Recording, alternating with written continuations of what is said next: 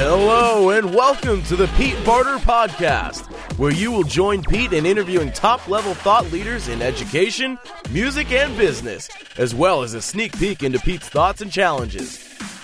This episode is all about I sit down with Michael Davis, who is an amazing business accountant, and he helps me and everybody else that goes to him understand the benefits of running a successful music business, whether it's music education, whether it's performance. He's the go to guy that helps you understand the benefits of running a business that's based on music.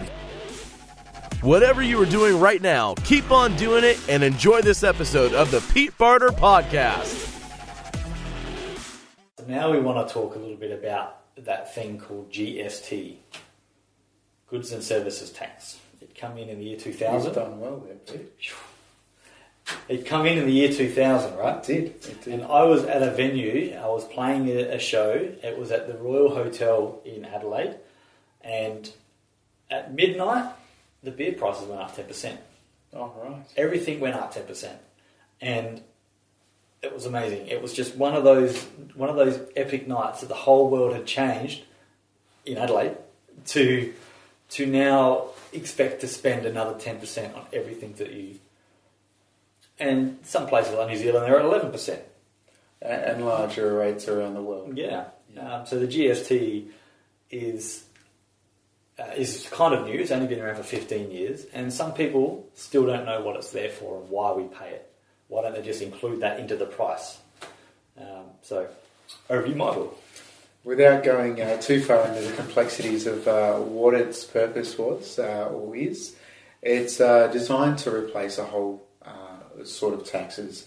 And uh, unfortunately, when it was introduced, it didn't actually get all of those items across, and they're still looking to, to clean up some of those things. But one of the biggest purposes of the GST is to return uh, funds back to the relevant states, so the states can can fund their operations. But um, GST, uh, the way that it works is whenever you buy a good or a service, and the business that you're buying from is registered for GST, and uh, the item that you're purchasing applies uh, GST, then you'll pay an extra 10% or 10 cents So in the dollar. every item has GST attached. Correct, correct. So um, some services are GST free. A lot of your health services, uh, a lot of your um, unprocessed foods and, and things like that at the supermarket. Okay. But um, the majority of the things that you probably purchase will have a GST component attached to them, especially when the, the, the business is uh, registered for GST. Okay, so for me as a musician, Yes. uh, I'm Do you have to register for GST? Do I have to- Very good question. one glad you asked. Do I have to register for GST? Uh, you can voluntarily uh, register for GST if you're under a certain threshold, as far as your turnover goes.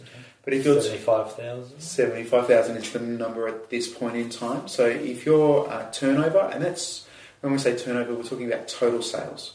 So from every single sale that you make, if that goes over seventy-five thousand dollars, then you have to register for GST. Which then means that you charge GST Correct. and the GST that you receive in attached to an item, Needs to be remitted to the ATO or handed back over. you got to give it back. So you got it's like you, the way I kind of figured it out in my own head after many many years. So last year took me fourteen years to figure it out.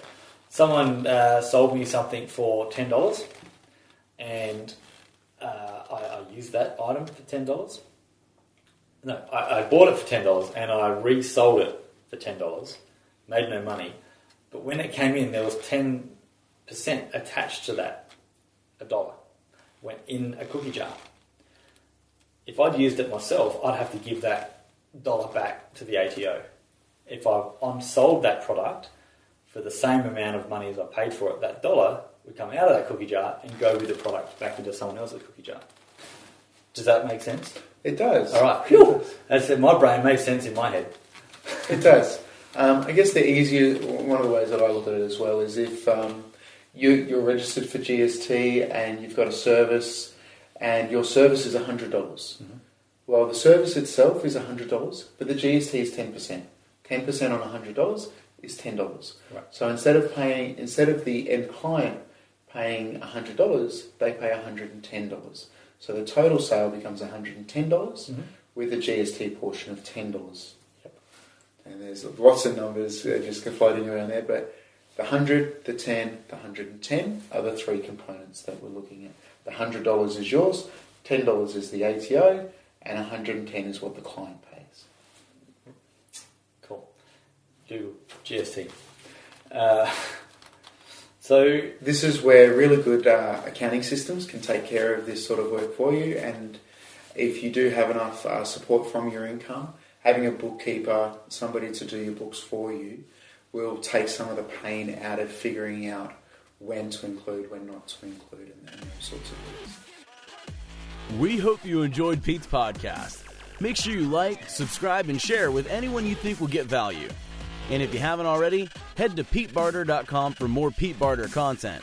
And remember, do something good for yourself and someone else today. Thanks for listening.